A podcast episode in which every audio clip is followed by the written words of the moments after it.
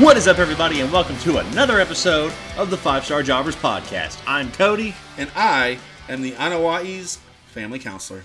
and I bet you're getting your money's worth throughout the last three years, I think. I don't know what I do, but I know that it pays well. But anyway, guys, thank you so much for tuning in and listening to our episodes here. If you're new to the channel, welcome. If you're new to the podcast, go back and listen to our older episodes. We've only got 19, so you should be able to catch up within, what, a couple weeks or so, or maybe more. But we're so glad that you're here listening. More content's coming on the way, so thank you to all of our listeners. Also, we're on social media. You can check us out on Facebook and Instagram at Five Star Jobbers, and we've got more content that's going to be coming up in maybe about a month or so. We got a YouTube channel that's going to be going up and TikTok, so we're going to be all over the place, you guys. So you're going to be able to find more content and more stuff from us in the future, and we're excited about it.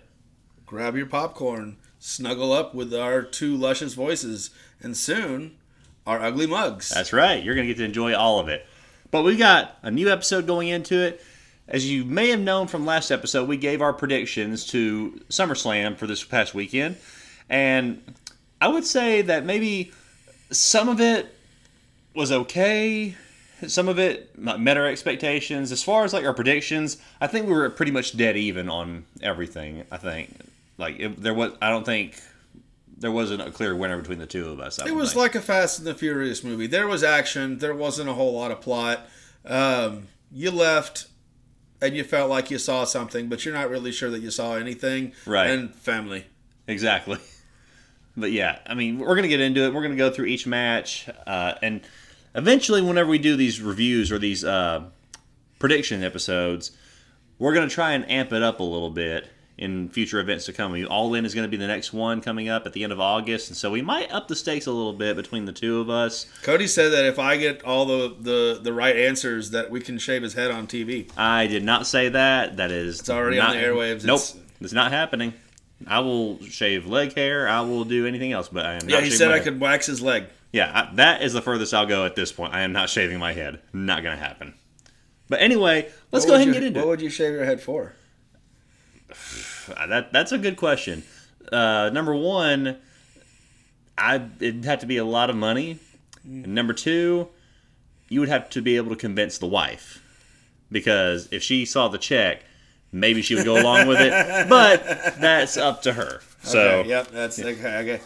I can.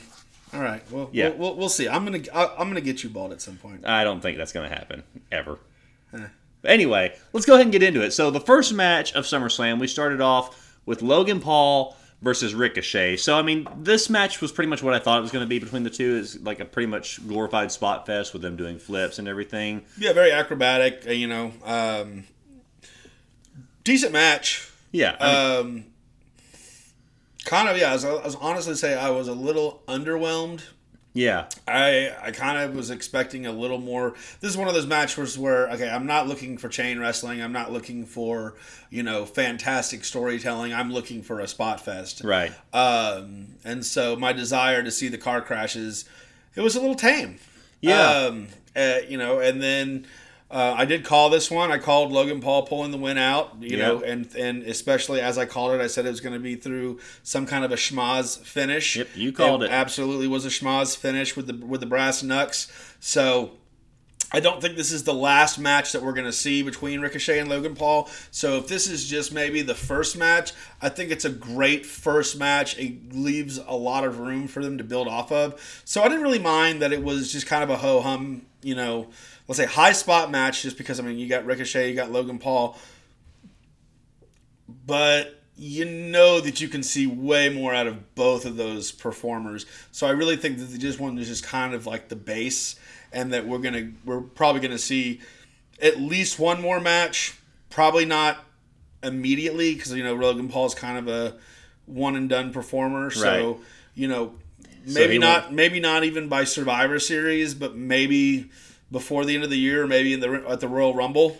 See, and I would venture to say that I mean I, I would think that both both of them are going to be in the Royal Rumble match. Yeah. But I would say, I mean, I'm going to go with the Survivor Series will probably be the next time we see them because just I think because he's not going to show up at Payback. There's no way he, Logan Paul is too big for Payback. There's no, No, there's no, gonna- no. He's he's not showing up at payback. I mean, and he could show up at Survivor Series, but honestly, I could see this being Ricochet's WrestleMania match, and I could see them getting back together, having another brawl at Royal Rumble, in the Royal Rumble, eliminating each other again, and you know, taking it to Mania.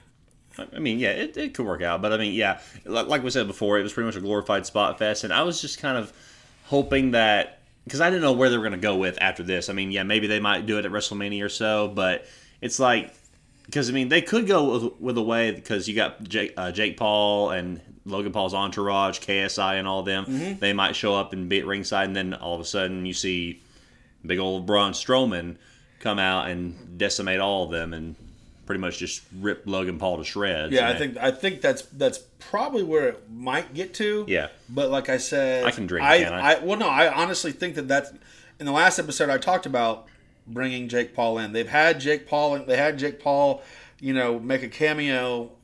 What was that like? Was that when he was facing Seth? No, I think that was when he was facing Roman Reigns. Roman. So they've had Jake Paul come. Obviously, Jake had the uh, the fight against Diaz, and um, he beat Diaz pretty pretty decisively. Um, which, I'm thinking which we're gonna blows my mind. well, I mean, at the end of the day, Diaz is a good striker, but he's also just he's an MMA guy. He's at he's at the very tail end of his career, where Jake Paul's still. I mean, are the Pauls even thirty yet? They have to be at least, I would Yeah, think, Thirty, maybe thirty-one. I mean, like somewhere around there. But my whole thing with Jake Paul is like, if he's gonna be a boxer, they need to put him up against actual boxers. actual boxers. not guys who are strikers or were boxers a long time ago. Exactly. Uh, no, he needs to fight like a legit boxer at this point. 'cause, I If mean, he if he wants, can- if he wants to be considered a boxer, he needs to fight at a legit Exactly, boxer. or switch over to UFC and go into MMA. But I guarantee you, Dana White would not have more. I think there's way more money in UFC, and uh, Dana White will absolutely have anybody who draws a, a, a box office. I mean, at this point, who does Dana White have to draw box offices? I mean, maybe one or two more Jon Jones fights. yeah, that's true. Um, and then uh, who's who's the other guy that's uh, somewhat big now? I can't remember what division. Cormier? No, Uh, not Cormier. Um, I'm talking about McGregor. no, McGregor's not going to come back unless McGregor's it's not like big coming back. Yeah. No. Um, I would venture to guess that he would not come back unless it's against Logan or Jake Paul. Well, I'm saying he's not gonna. They're not gonna come back for anything less than you know, tens of millions of dollars. Oh yeah, and McGregor doesn't need a fight with Jake Paul. I mean, I would venture to guess, and I would go out on a limb here. I know we're kind of getting off topic with WWE, but I would say if the Paul, one of the Paul brothers, ever got into an actual uh, match with Conor McGregor, McGregor would have them knocked out in the first round. Yeah. Um, I would- but it would it would make a lot of money. Oh yeah, Um, and to say to go back to talking about making a lot of money, I think we're gonna see Logan and Jake Paul brother tag team, but that's a WrestleMania size thing. That's you know they love bringing out their big celebrities and having those big matches for WrestleManias. right. Jake, Logan Paul, WrestleMania, Ricochet, and Braun Strowman. If Braun's able to get healthy in time, I think that's what they're looking to hold out for. Um, and I'm all for it. Yeah, I mean, honestly, that'd be a great match, no doubt. Then we get into Brock Lesnar versus Cody Rhodes. Now, it was pretty much what we expected it to be. Brock Lesnar pretty much dominating the entire match, but then there was a little bit of a botch that, A little bit of a botch. yeah, I, I, I probably shouldn't He's say being, a little bit. You're being nice. There was a very clear um, failure in production. If that spot was was calculated, that was a failure in production. Uh, anybody who watched it knows what we're talking about. Anyone who didn't, there is a there is a part of the match where Cody takes the steel steps and hits Brock with the steel steps. Now, no big deal in, a, in, in, in, in many circumstances, but this was at no point advertised as a no disqualification match. At no point was it advertised as no holds barred.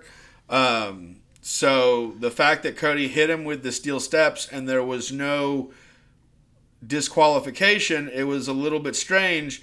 And then what really kicked it off was after that, a couple minutes later, the we've got a count out situation where Cody almost gets counted out twice. right. And so it's like, okay, so one second you can hit someone with a steel chair, the next second you can get disqualified for being out of the ring for too long. So where it, See, and I think, and we kind of talked about this like prior to recording, but it's all about what the referee's preference is as far as their cadence is when doing a ring out count or whatever it may be. And in this case, because this drew up a big debate, like are the steel steps because there's the whole issue with the turnbuckle as well. Like when the padding comes off and it's being used to like bash someone's head in is that considered grounds for a disqualification where as the same thing as someone using the steel steps? Because some people will say well that's part of the ring. So you can't disqualify someone for using like a part of the ring. Yeah well, what and, and what I what I will say to this uh, is, you know, from from I'm going to take the legalistic perspective as right. I often do here. Um, it's all about the flow of what's going on. Is a person being thrown into an object and making contact with the object, or is an object being directed towards a person and making the contact with the person. I if a person is being thrown and they happen to hit an object, you know, so we see over and over all the time a person gets thrown into the turnbuckle, whether the turnbuckle has a pad on it or not. The th- person gets thrown in the turnbuckle, the person gets their head slammed on the turnbuckle, you know, whether or not there's padding, they're they're being thrown into something that's harder than the ropes or perceivably the canvas. Person gets thrown into the barricades Person gets speared through the barricades. Person gets thrown and lands on a table. Person's laying on a table and a person jumps from the rings into and drives the person through the table. Never a disqualifying situation. Person gets thrown into stairs.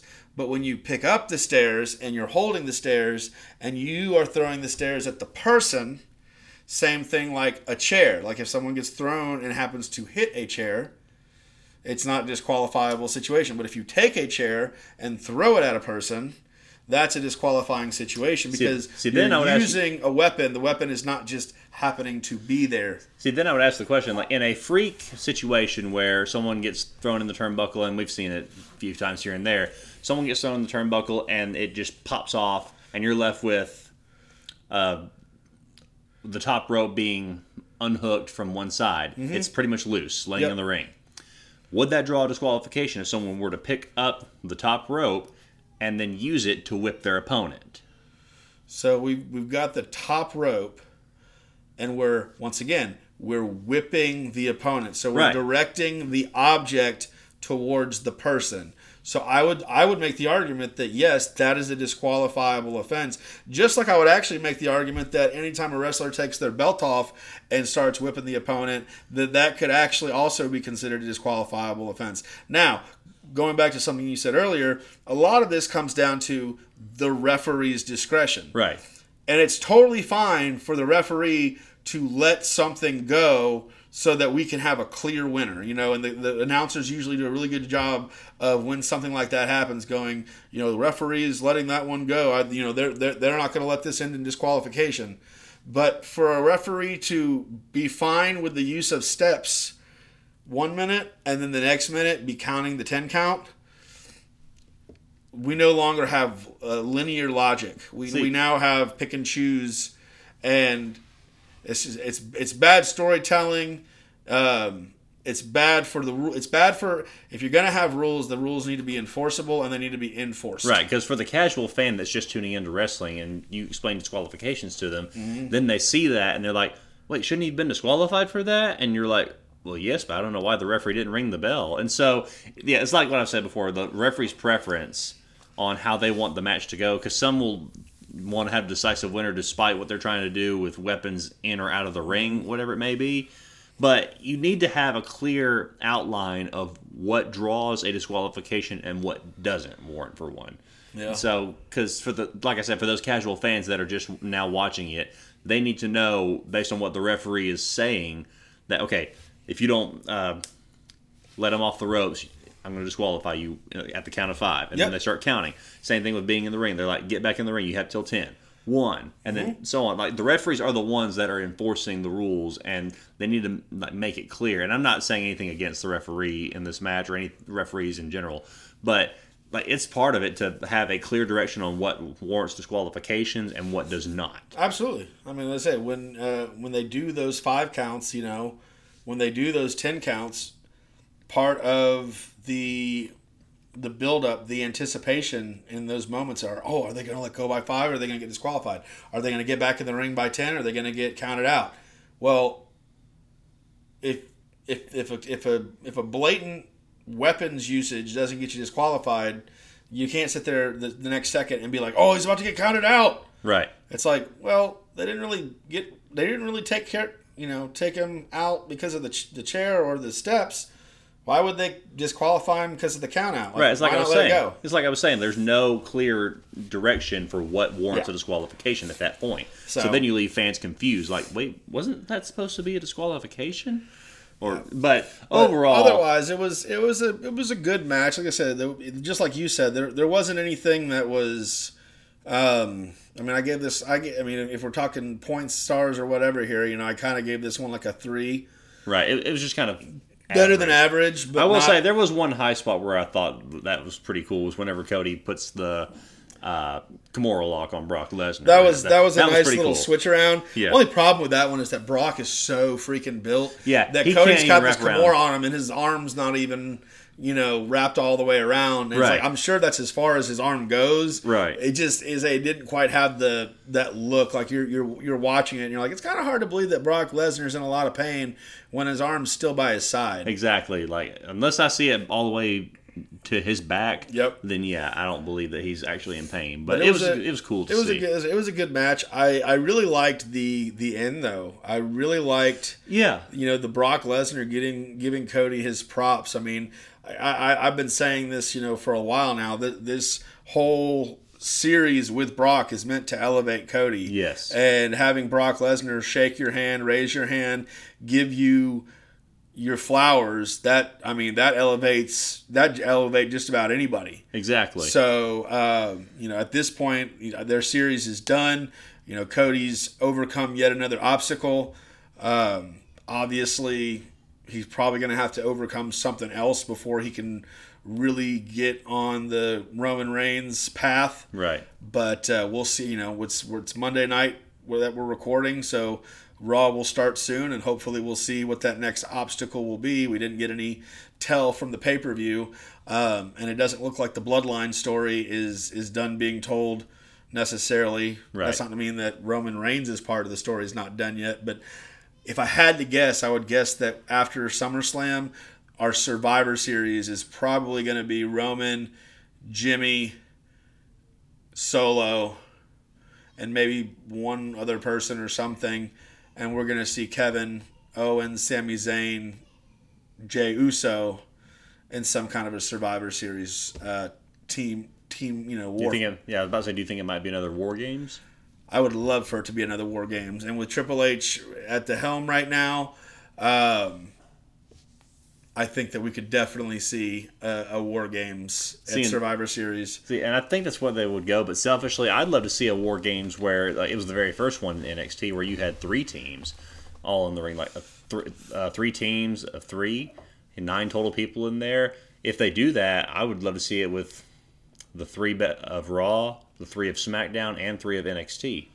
That'd be really But cool. there, I don't think they're going to do anything with NXT because they've fully, they have fully gotten NXT out of the third brand mentality now, and it's full on back to being just the developmental program. I, I agree because there's not very many people in NXT now that I think have any value whatsoever. Mm-hmm. I would only name maybe two or 3 mm-hmm. Bron Breakker, and I'd, I'd venture to say even Ilja Dragunov. Oh yeah, and they'll both be out and on the main roster within the next few months. Right.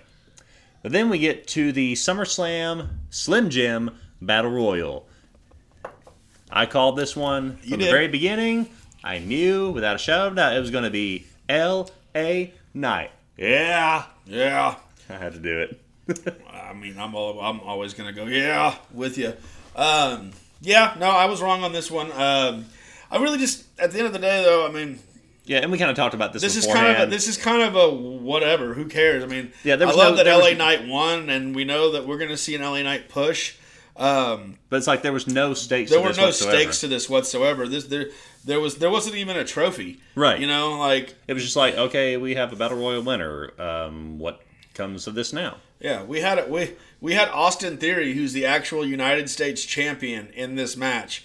The match had nothing to do with the United States title. It didn't give a United States title shot. It didn't give a world title shot. It didn't give a undisputed title shot. It didn't give anything. It's it, I could care less about it was Austin Theory the only thing point. that I this mean- match gave was 25 wrestlers a pay per view payday. That's I mean, it. I, I, at this point, and I've said it before, I could care less about Austin Theory at this point because nothing about him is believable.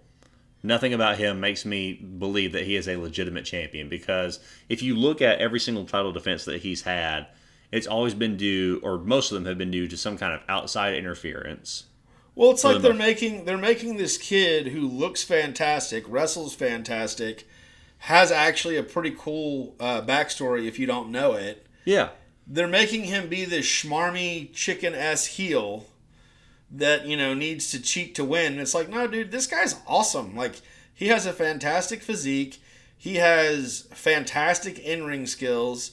Um, most people don't know about this, but he subscribes to the straight edge lifestyle. Right. Uh, you know, child of a single mother.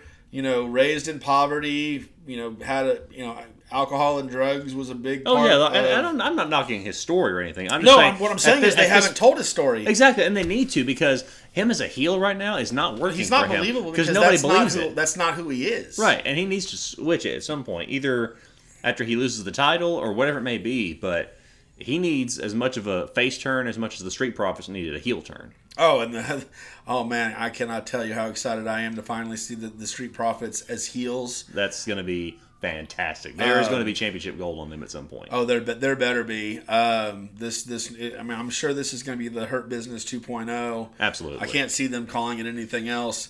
Uh, uh, really hope that they will get MVP back into the group if possible. I mean, I think MVP is a great talking piece. Bobby ain't great on the mic. See, Bobby think, is is never been enthralling on the mic. It doesn't matter if we're talking 2006, 2007 Bobby, if we're talking Impact World, you know, Impact Wrestling Bobby, right. where, you know, Bobby when he first returned, Bobby didn't get good until they put him with MVP because he can't talk. Right. Now, when you have a physique like him and you can go in the ring like he can, you don't you don't necessarily need to be a triple threat player. Right. But just like Brock Lesnar needed Paul Heyman, Bro- Bobby Lashley needs MVP. See, and I think that's why he's got the Street Profits because they're great on They the mic. can- yeah, they can Montez talk. Ford is fantastic on the mic. Angelo Dawkins is great on the mic as well. And so I think that they will act as his mouthpiece Yeah. for the most for the most part if MVP is not back with them because MVP is too busy being with Omos and that was another thing in the Battle Royal where I was like, "Are you kidding me?" Another one of Vince's little last minute changes where he had to put Omos in Yeah. something to make everybody remember, "Hey, he's still a part of this." Yep. Well, hopefully we won't see too many of those obvious Vince McMahon audibles uh, for the near future. For those of you who are not aware, uh, not that this is you know breaking news, but for those of you who don't know, it is breaking news, and we're glad to share it with you here on the Five Star Jobbers podcast. And what is that news, John? Vince McMahon had his house raided by the federal government. What? a federal subpoena to raid and go through Vince McMahon's home, and I believe something other things were issued months ago, and we're just now hearing about it because, of course, you know the the, the WWE being a corporate company, uh, they've you know they have to disclose these things, but they they can decide how they disclose these things. Right. And so this happened obviously um, a while back ago, but they're, they're also making a big point right now to say that Vince recently had surgery and that he is not doing anything work wise because he's on you know he's on medical leave.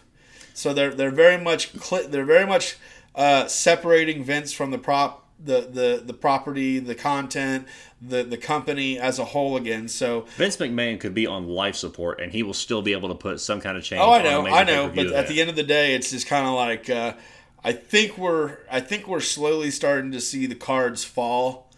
You know, we we had the um, we had the suit, you know, earlier in the year that led to his or earlier la- or in the middle of like this around this time last year, Right. That led to his you know ousting from the company, and then he was able to weasel his way back after things, but uh, with continuous issues barking uh, banging down his door, and with him no longer being the sole owner of the company, or his family being the sole owner of the company, now that the company is owned by the same company that owns the UFC, Right.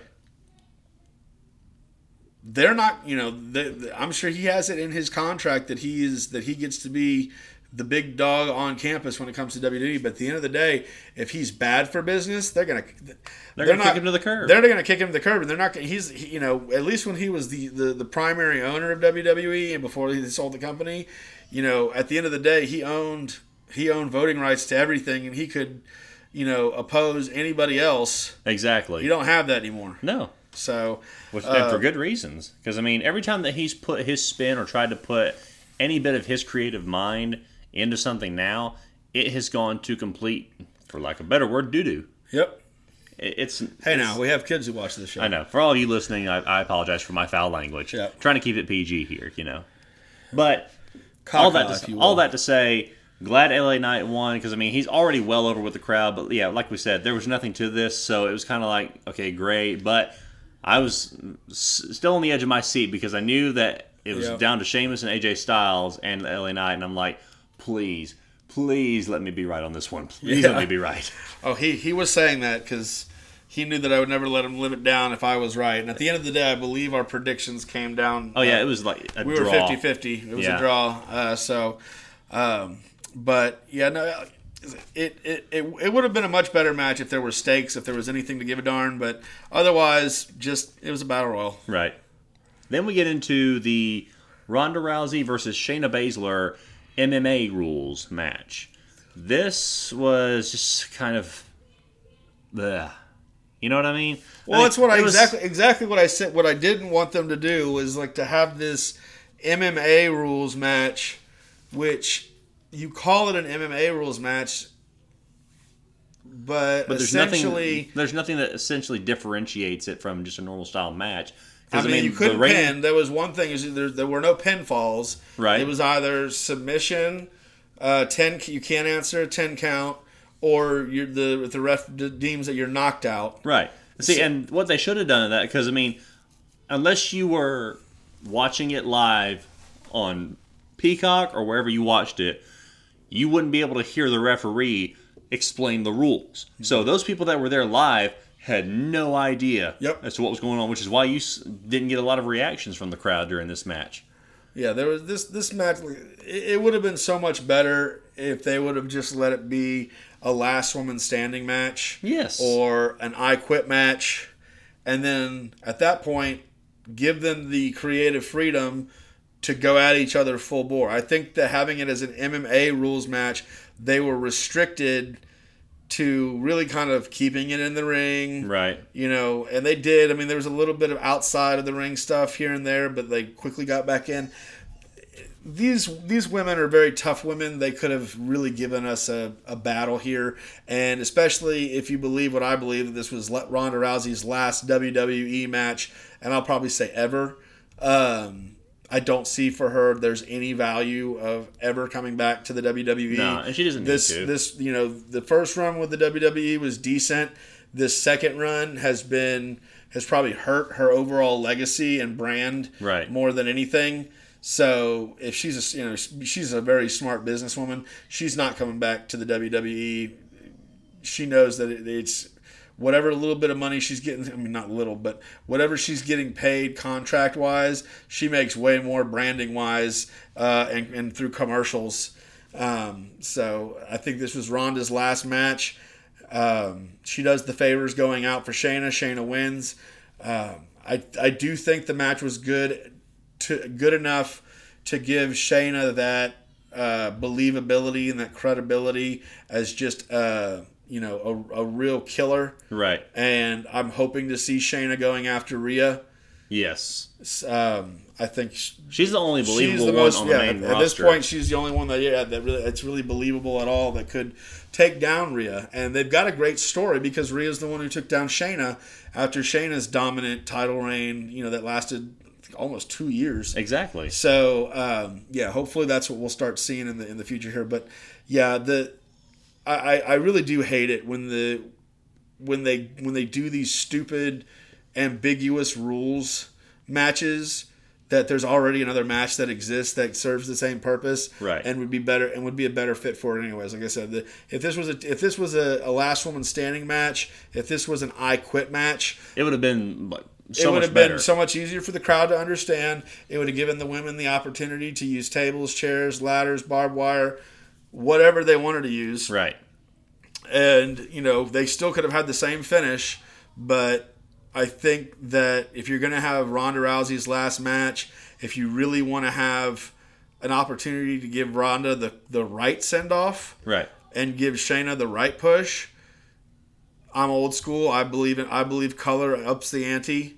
I believe that that those women have all the believability in the world that if they would have been in a brutal match, you know, with hard punches and with heavy crash, this could have been I mean, it could have been out. I mean, both of them can work. I mean, whether you like, I mean, obviously Ronda's mic skill and, and character work is awful, Right. But her in ring work is just fine. Yeah. And I mean, she does a good job in the ring, but you know, I mean, yeah, I agree 100%. Like, if there was any kind of brutality in this match, aside from just being an MMA rules match where they could actually do strikes to each other or land harder punches or whatever, if there was any type of brutality with weapons or anything, this would have catapulted Shayna to be able to be, be more believable if she faces or when she faces Ronda Rousey for the title. yep, But then we get into the Intercontinental Championship match between Drew McIntyre and Gunther. called this one. Yeah, he called this one. I was so hopeful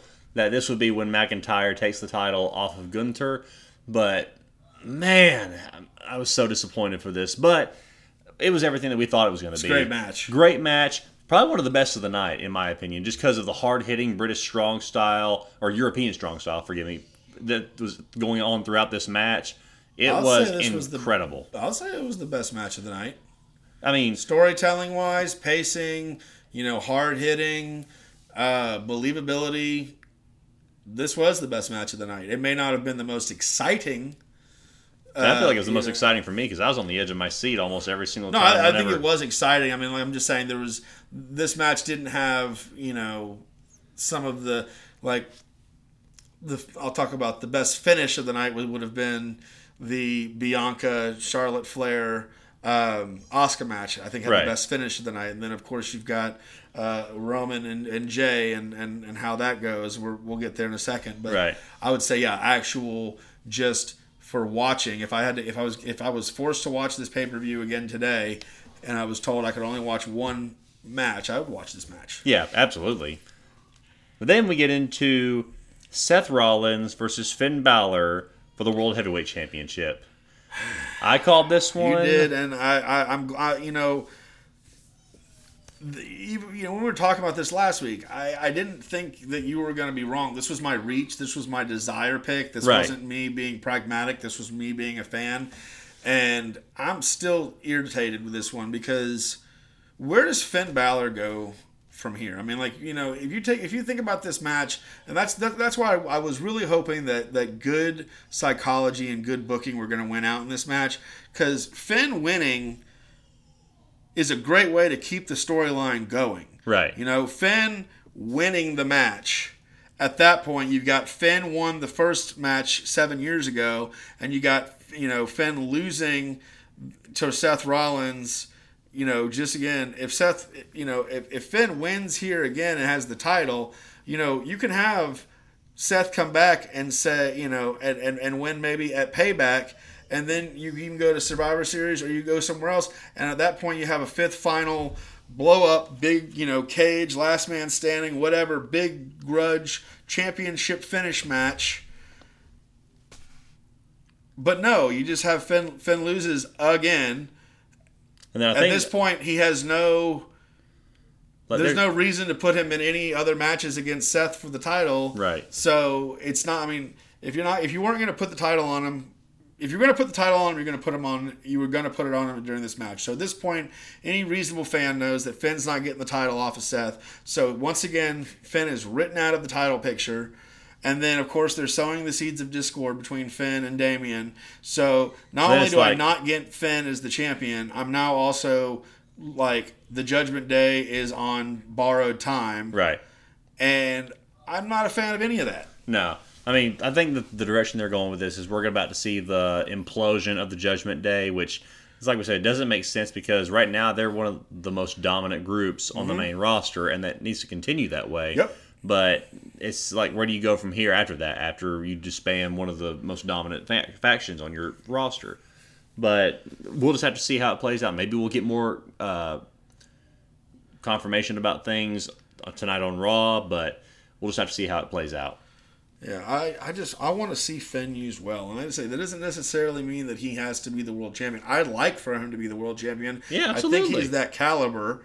Um, but I just I'm sick and tired. I feel like it's been seven years ever since he came back, and he should have came back to a hero's welcome and a huge rocket push. But instead, he came back to crappy booking, and it's like there's been a little bit of gl- glimmers of hope Right. here and there, and then bad booking again. And that's what I'm. I'm just. What, what, what are we gonna do? We're gonna we're gonna let Finn Balor get cast to the side. What are you gonna do? You're gonna you're gonna put Damian Priest in the title picture next? Is Damian gonna go after Seth? Is Damian really gonna beat Seth?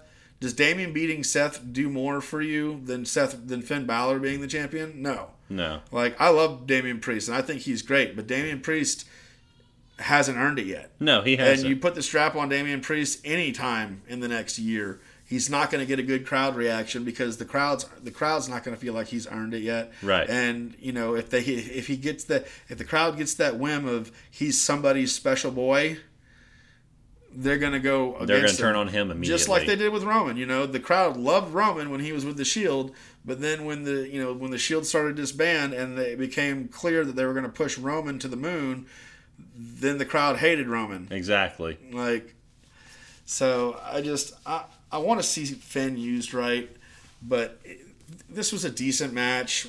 I mean, Seth and Finn, you're never going to get a bad match. Um, the ending made sense. It's not the ending that I would have liked, but it, it was it was a good match. It was it was entertaining, and um, we'll see. You know, we'll see where Seth goes from here. I don't, like I said, I really don't know what you do with Finn Balor after this, other than uh, they say they're going to disband the Judgment Day, and you're going to have Finn versus Damian at some point, which is, I'm not looking forward to. I, I want them together, and I want them taking over Raw. Exactly. Especially when you know that, that, that Seth Rollins is going to be taking a break Right. In the near future uh, because he's doing stuff in Hollywood. Yes. Moving on, we get into the triple threat match for the women's championship, which features Charlotte Flair, Asuka, and Bianca Belair. I think we both called this one Yep. simply for the fact that because was it So you? this that- is- well, this- here's the thing: we both were the- wrong in we were one wrong. aspect. We both thought Asuka was winning, but we also both believed that regardless of who won, Io was coming out and taking the title. Right, so we which both- is exactly what happened. Yeah, so we both took an L because Bianca won the title, but then we both Took a W. Took a W because Io came in and cashed in on Bianca. and it was a good moment. Yeah. It was a really good moment. Yeah. I think a lot of people, you know, you and I both, you know, we we've probably been Io fans for a long time.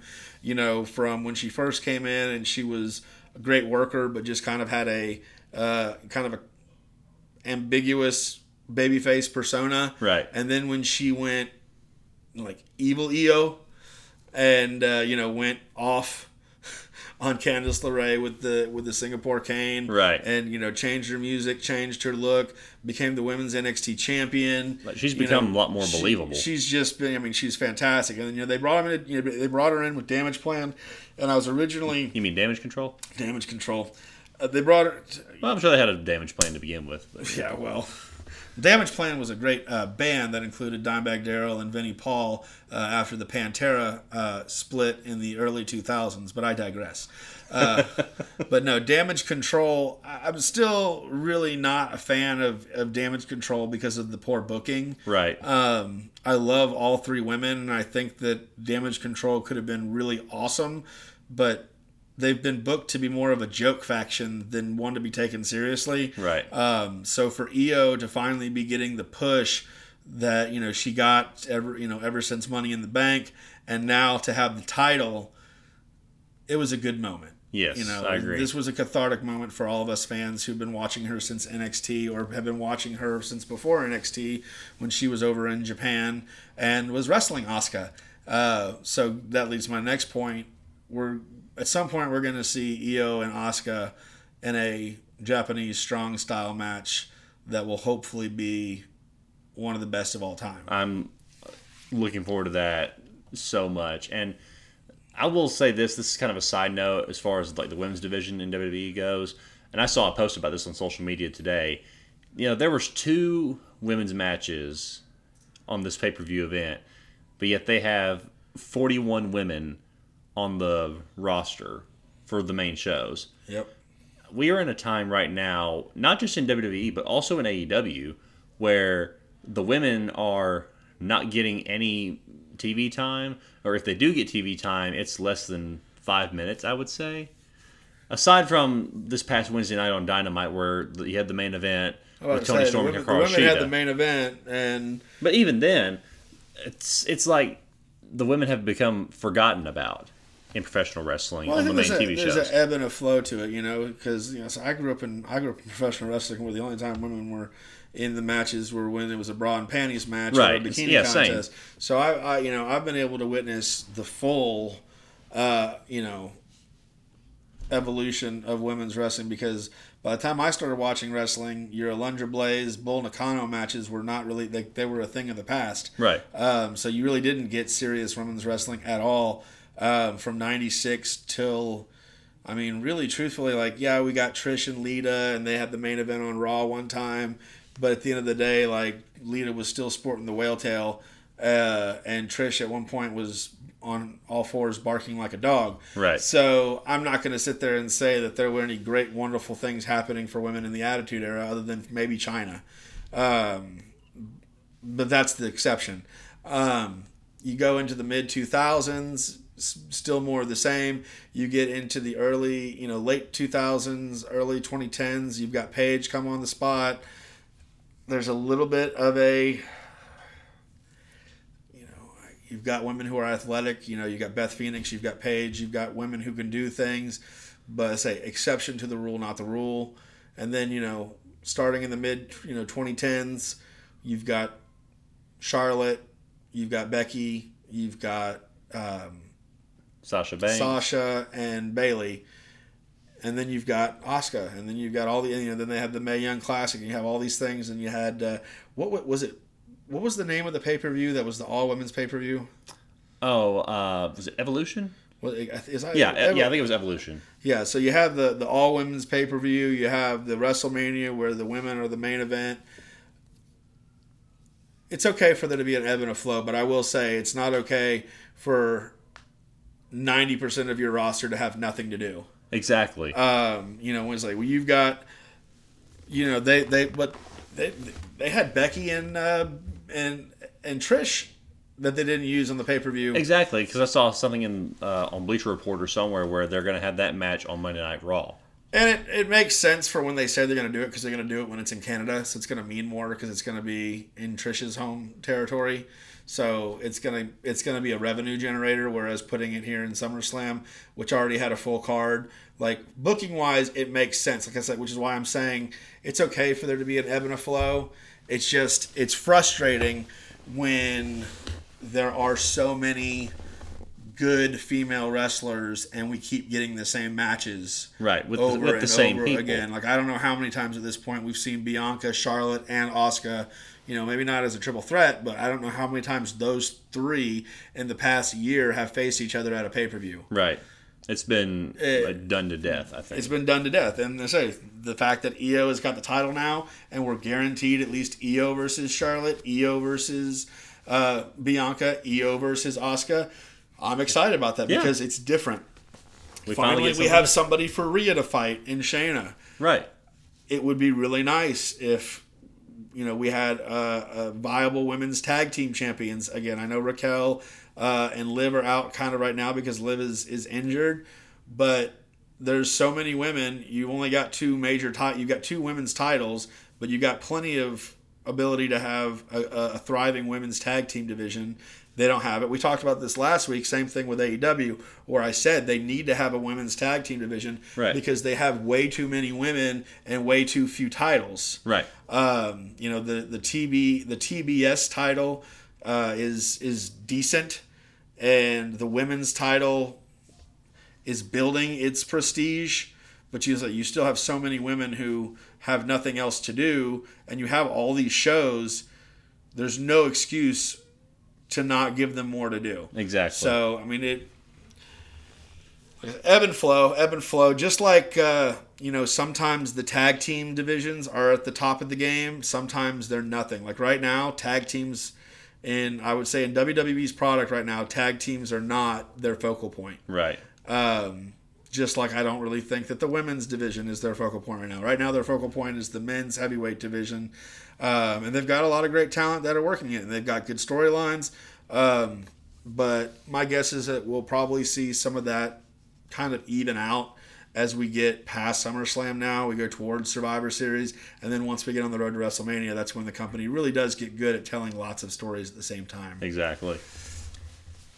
And now we get to the main event hmm tribal combat between main event Jey Uso and Roman Reigns. Tribal combat. Uh, so what tribal combat means is two guys that are about to fight in a no holds barred match, but they both wear leis on the way in. exactly. And they're both fighting for the title of Tribal Chief Yeah.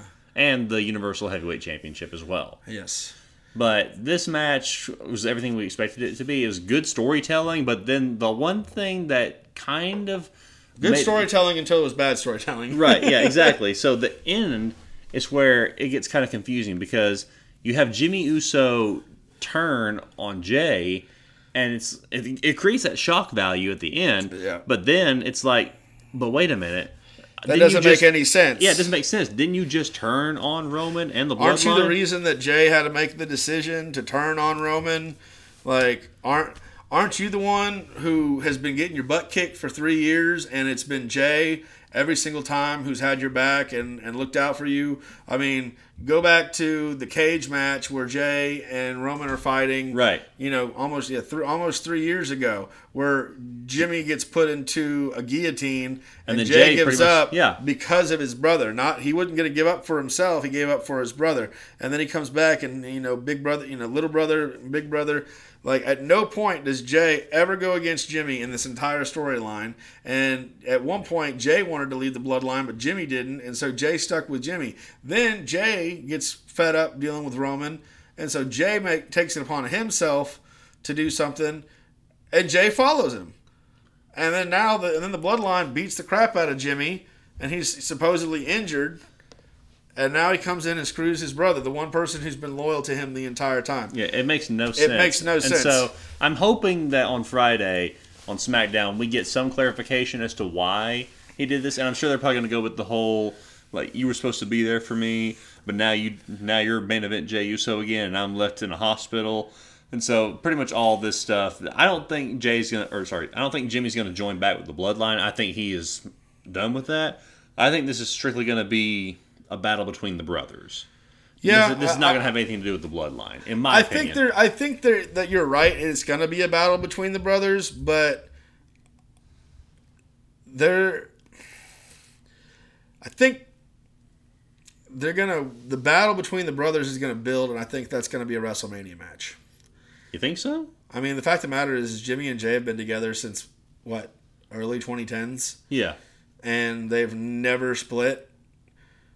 And you're gonna tell me that you're gonna what? You're gonna you're gonna split them for the first time in over a decade and a half. For what? Uh, a, a maybe a, a maybe a main event match at Payback. See, I, I just don't know. I don't feel like they're going to let this drag out. Like that's money. That's that, I mean, like I'm not looking at this as a fan. I'm looking at this as a as a businessman. Um, that match is a money match, and I'm putting that match somewhere where it's going to make me the most money. Payback. I'm not wasting a Jimmy and Jey Uso match at Payback.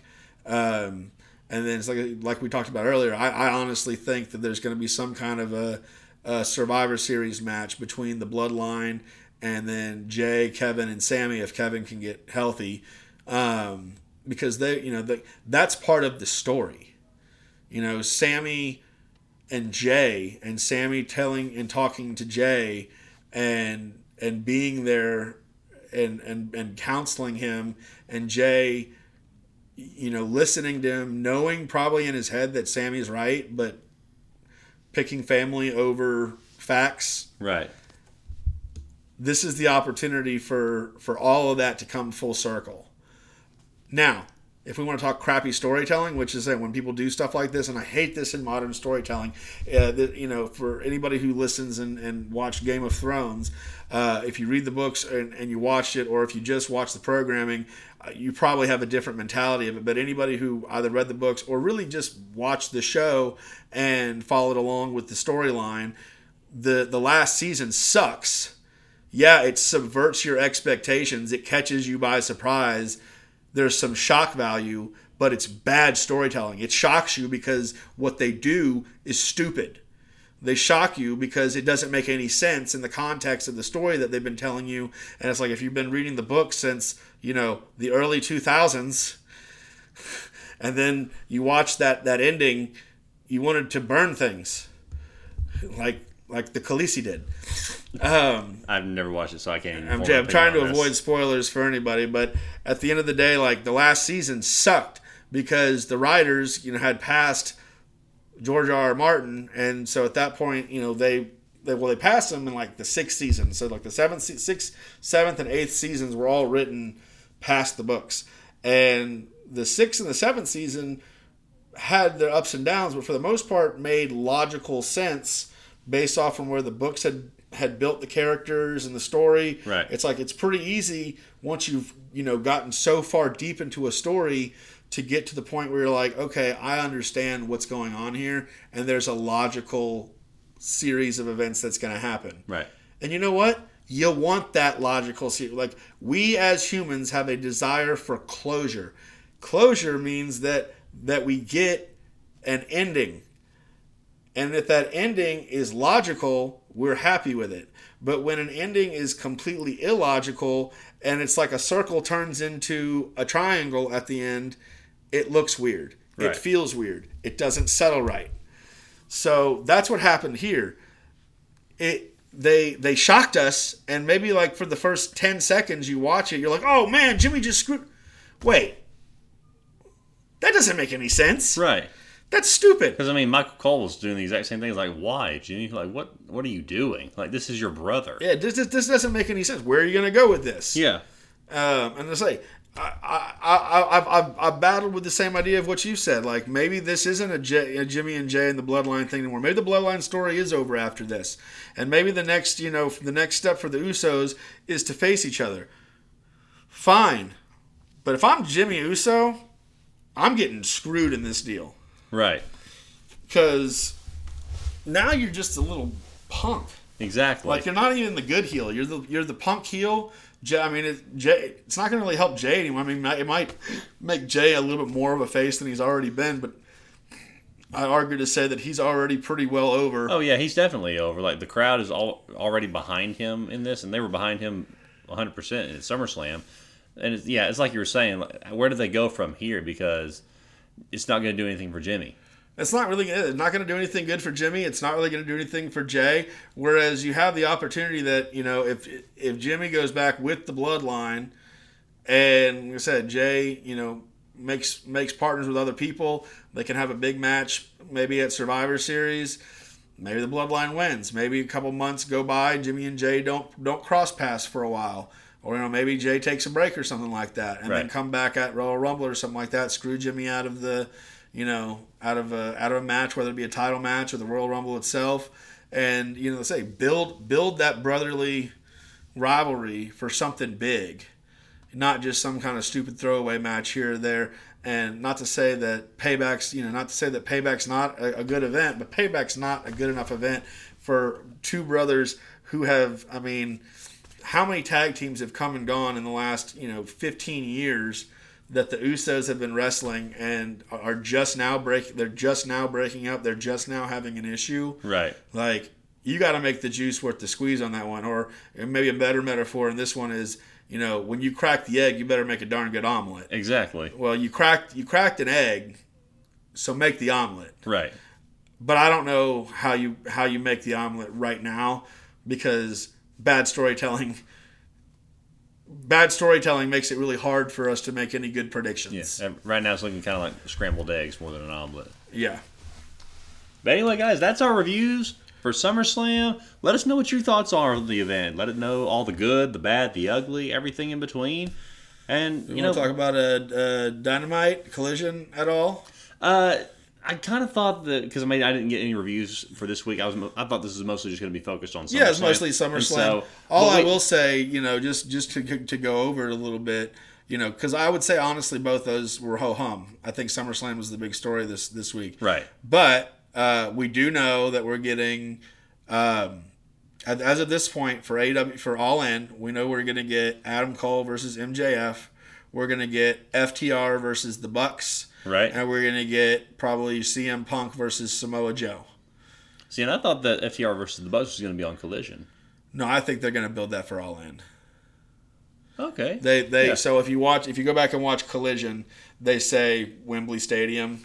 So the the Huh. F- FTR is calling their shot. It's going to be a World Tag Team Title match, FTR versus the Bucks, which I think is fantastic. You think MJF versus Adam Cole? I think that's fantastic. You've got CM Punk versus Samoa Joe. So much history. Those guys can go as they've shown us. So that's going to be that's going to be an awesome match. Uh, it makes me think. Um, you know, maybe Kenny Omega versus Takeshita or Kenny Omega versus Chris Jericho is going to be the uh, the Kenny Omega match. Um, and then I can probably see that. I'd like to get the belt off. I know they just put it on her, but I'd really like to get the belt off of Hikaru Shida before All In. put it on Saraya. Put it on Saraya. Put it put it on. I mean, I know Jamie Hayter's hurt, so that's probably one of the things that's determining that. Put it on. Put it on Britt.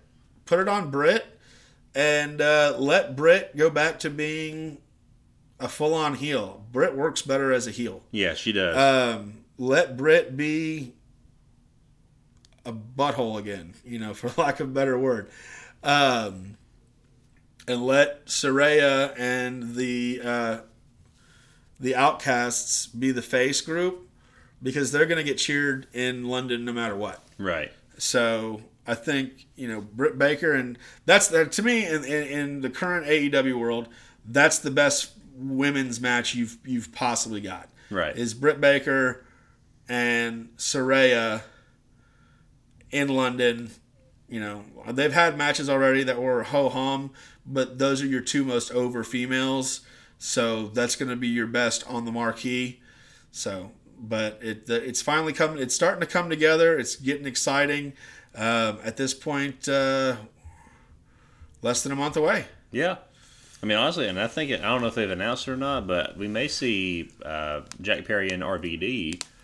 I think that's that. kind of what they teased on Dynamite was the you know the RVD and Jack Perry. Right. We might get a match before All In. I'm not sure. I'd like to. See, I mean, if they're gonna do it, I'd like to see it at, at All In. Yeah, I mean that kind of caliber match with RVD and Jack Perry. Oh, yeah. I think you've got to amp that up for All In. Oh yeah. So yeah, just just wanted to make note of that real quick. I mean, we are talking about SummerSlam, but I wanted to give the AEW side just a little, just a little nod, give, Yeah. give people a little teaser. Um, I think some good things are coming down the the pathway for All In. I'm getting excited for that pay per view. Um, It's crazy to me that, that haven't they already sold out? Oh yeah, it's already sold out, and I, I want to say it's over eighty thousand or ninety thousand tickets have already been sold. Right. Um, so it'll be the biggest pay per view they've ever had. It'll be you know between the pay per view and the um, the the arena. I mean, it'll probably be the highest grossing revenue they've ever had. They- That's the kind of stuff that you know if you're as as they're looking to become more and more of a serious contender with with WWE. Because depending on what you how you want to look at it, you know, some people might say they're already a contender with WWE. Ratings and revenue set, show that they are not. Right. Um, they're building, but they're not there yet. No, and, and they will. Just They gotta, will, but they just gotta. They've got to become a household name. They're not a household name yet. And it's, you know, it's taken WWE, you know, quite a long time to become a household name. Um, but uh, you know, as, as far as terms of, of ratings and revenue, that you know, uh, people might get mad when when Triple H goes on to a documentary, uh, like he did the one with Cody, and Right. calls AEW a, a second-rate show. Right. But he's not wrong. No, he's not. Uh, AEW is a second-rate show, but it's the best second-rate show we've got going. And it's the only one that can contend with them right Yeah, now. and at one point WCW was a second-rate show, and Right. then at one point they were the number one show for 83 weeks. Exactly. And Eric Bischoff will never stop saying that. Yeah. So I mean, they are a second-rate show, but they have contended with WWE, and they've beaten WWE in ratings. In Well, they beat NXT. Yeah, they oh yeah they've beaten NXT, but at this point, I don't think it's hard to beat NXT in the ratings. Well, they beat NXT when NXT had Adam Cole and Karrion Kross and Keith Lee. They beat NXT when NXT was good, and that was honestly, I think that might have been the death knell for NXT because um, they beat you know Dynamite beat NXT, and you know after that, after they were handily being beaten week over week, is when Vince took over. Turned it into the tie dye show. See, and that's where and I think that, that was the nail in the coffin for them when they went to NXT 2.0. I think that was where things went askew. Well, I think that I think that it was already off the rails. I, when, when they went to NXT 2.0, that was when they had made the collective decision. Okay, this is not. This show is losing to another show, Right. so we're not gonna we're not gonna call it our third brand. We're gonna call it our developmental. That way, when anybody says that AEW beat us, they just beat our developmental show. Right. They didn't beat one of our real shows. And that's just got to suck for those people that are a part of it on the roster because it's like, Well, half of them work for AEW now. yeah, exactly. True. But yeah, guys, that's our reviews for SummerSlam, and that's our thoughts on AEW this week. Let us know what you think about SummerSlam. Let us know what you think about things going on in the wrestling world as of today. Let us know on social media. Like I said, we're on Facebook and Instagram at Five Star Jobbers. Thanks for listening, and as always, keep it five stars.